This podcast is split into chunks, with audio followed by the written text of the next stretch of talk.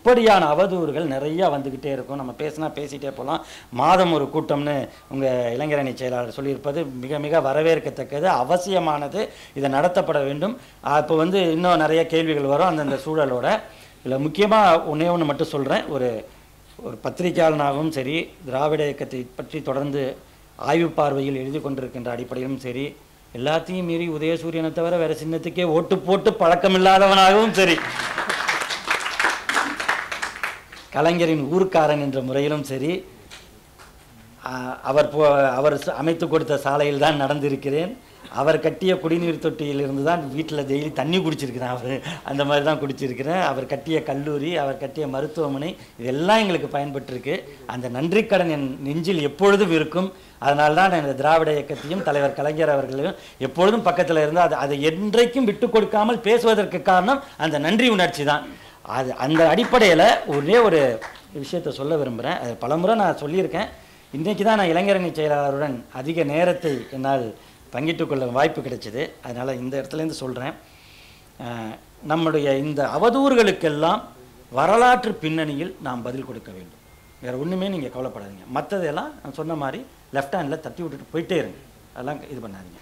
ரொம்ப போட்டு அதை மனசில் ஏற்றுக்காதீங்க ஆனால் இதற்கு எப்படி நாம் அடிப்படையாக பதிலை கொடுக்கணும் அப்படிங்கிறதுக்கு அதற்கும் நமக்கு கலைஞரே வழியமைத்து வைத்திருக்கிறார்.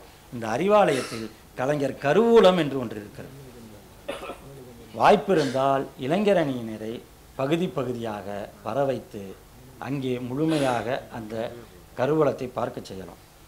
இது ஒரு நூற்றாண்டு கால வரலாறை நம்ம வச்சிருக்கிறோம் இங்கே.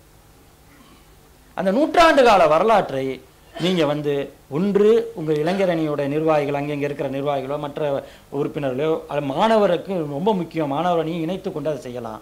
இல்லை அவங்களெல்லாம் வர வச்சு நம்ம போகிறதுக்கு அது ரொம்ப சிரமமாக இருக்கும். இன்னைக்கு நிறைய பணிகள் இருக்குன்னு நினச்சிங்கன்னா அதை ஒரு த்ரீ சிக்ஸ்டி டிகிரியில் கவர் பண்ணுங்க. கவர் பண்ணிவிட்டு அதை அப்படியே நாங்கள் வந்து இணையத்தில் ஏற்றிருங்க இன்றைக்கி அது ரொம்ப ரொம்ப எளிது. பகுதி பகுதியாக.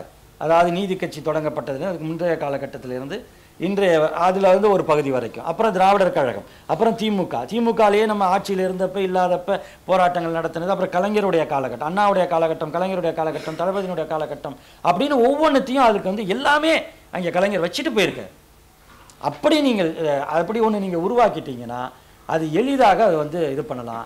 அதன் பிறகு அதுலேருந்தே உங்களுக்கு நிறையா ஐடியா கிடைக்கும். சின்ன சின்னதாக எடுத்து போடுறது இருக்கும். அதுபோல் இன்னொன்று நாம் தமிழ் பண்பாட்டு அடையாளமாக திராவிடக்கு ஏதோ இந்துக்களுக்கு எதிரே தமிழுக்கு எதிரே த த- திராவிடம் வந்து த- திராவிடம்னு சொன்னதே தமிழை மறைக்கதான்னு சொல்லிட்டு இருக்கிறவர்களுக்கு நாம் பதில் கொடுக்கணும்னா இந்த வள்ளுவர் கோட்டம்னு ஒன்று இருக்குது பக்கத்தில் தான் இருக்குது இந்த வள்ளுவர் கோட்டத்தை முழுமையாக அது இப்போ நம்மளால் முடியுமான்னு தெரியல விரைவில் நம்முடைய ஆட்சி வந்ததும் அதை வந்து முழுசாக எடுத்து அதையும் அதை பற்றி அது வந்து அப்படி கட்டியிருப்பார் ரொம்ப விளக்க விரும்பல. ஒரே வார்த்தையில் சொன்னால் அது தமிழ்நாட்டின் தாஜ்மஹால். எனவே அதோட சிறப்பை அதில் எப்படி தமிழை வந்து கலைஞர் எப்படி கொண்டு வந்த வள்ளுவர் மூலமாக எனவே அந்த ஒரு வகையில் நாம் வந்து இது பண்ணோம் ஏன் அதை சொல்கிறேன்னா நம் திராவிட முன்னேற்ற கழக ஆட்சியில் சுற்றுலாத்துறைக்கு இறையன்பு ஐஏஎஸ் பொறுப்பில் இருந்தப்ப இந்த க- கன்னியாகுமரி வள்ளுவர் சிலையை அவர் த்ரீ சிக்ஸ்டி டிகிரியில் எடுத்து அன்னைக்கு இருந்த அரசு வெப்சைட்டில் போட்டார்.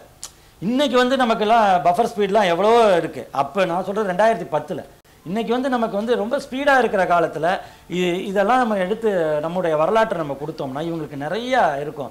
ஐயா எங்கேயோ போய் நம்ம நின்றுட்டு இருக்கோமே எவன்கிட்டயோ போய் சண்டை போட்டுட்டு இருக்கோமே தேவையில்லாதல இருக்கோமே நம்மள்கிட்ட இவ்வளவு இருக்கா? அதாவது நம்மள்கிட்ட இவ்வளவு சொத்துக்களை வச்சுக்கிட்டு எங்கேயோ போய் அங்கே போய் நம்ம நின்று வேற எதுக்கோ போய் நம்ம மல்லு கட்டிட்டு இருக்கோம். அதெல்லாம் நமக்கு தேவையே இல்லாது. நமக்கு அவ்வளவு இருக்கு. அதிலிருந்து எடுத்தால் நாம் எப்படி போகணும் எப்படி நம்ம பயணிக்கணும் அப்படிங்கிறதுக்கு நிறைய இருக்கு. அனுபவங்கள் இருக்கு வெற்றிகள் இருக்கு தோல்விகள் இருக்கு காயங்கள் இருக்கு தழும்புகள் இருக்கு.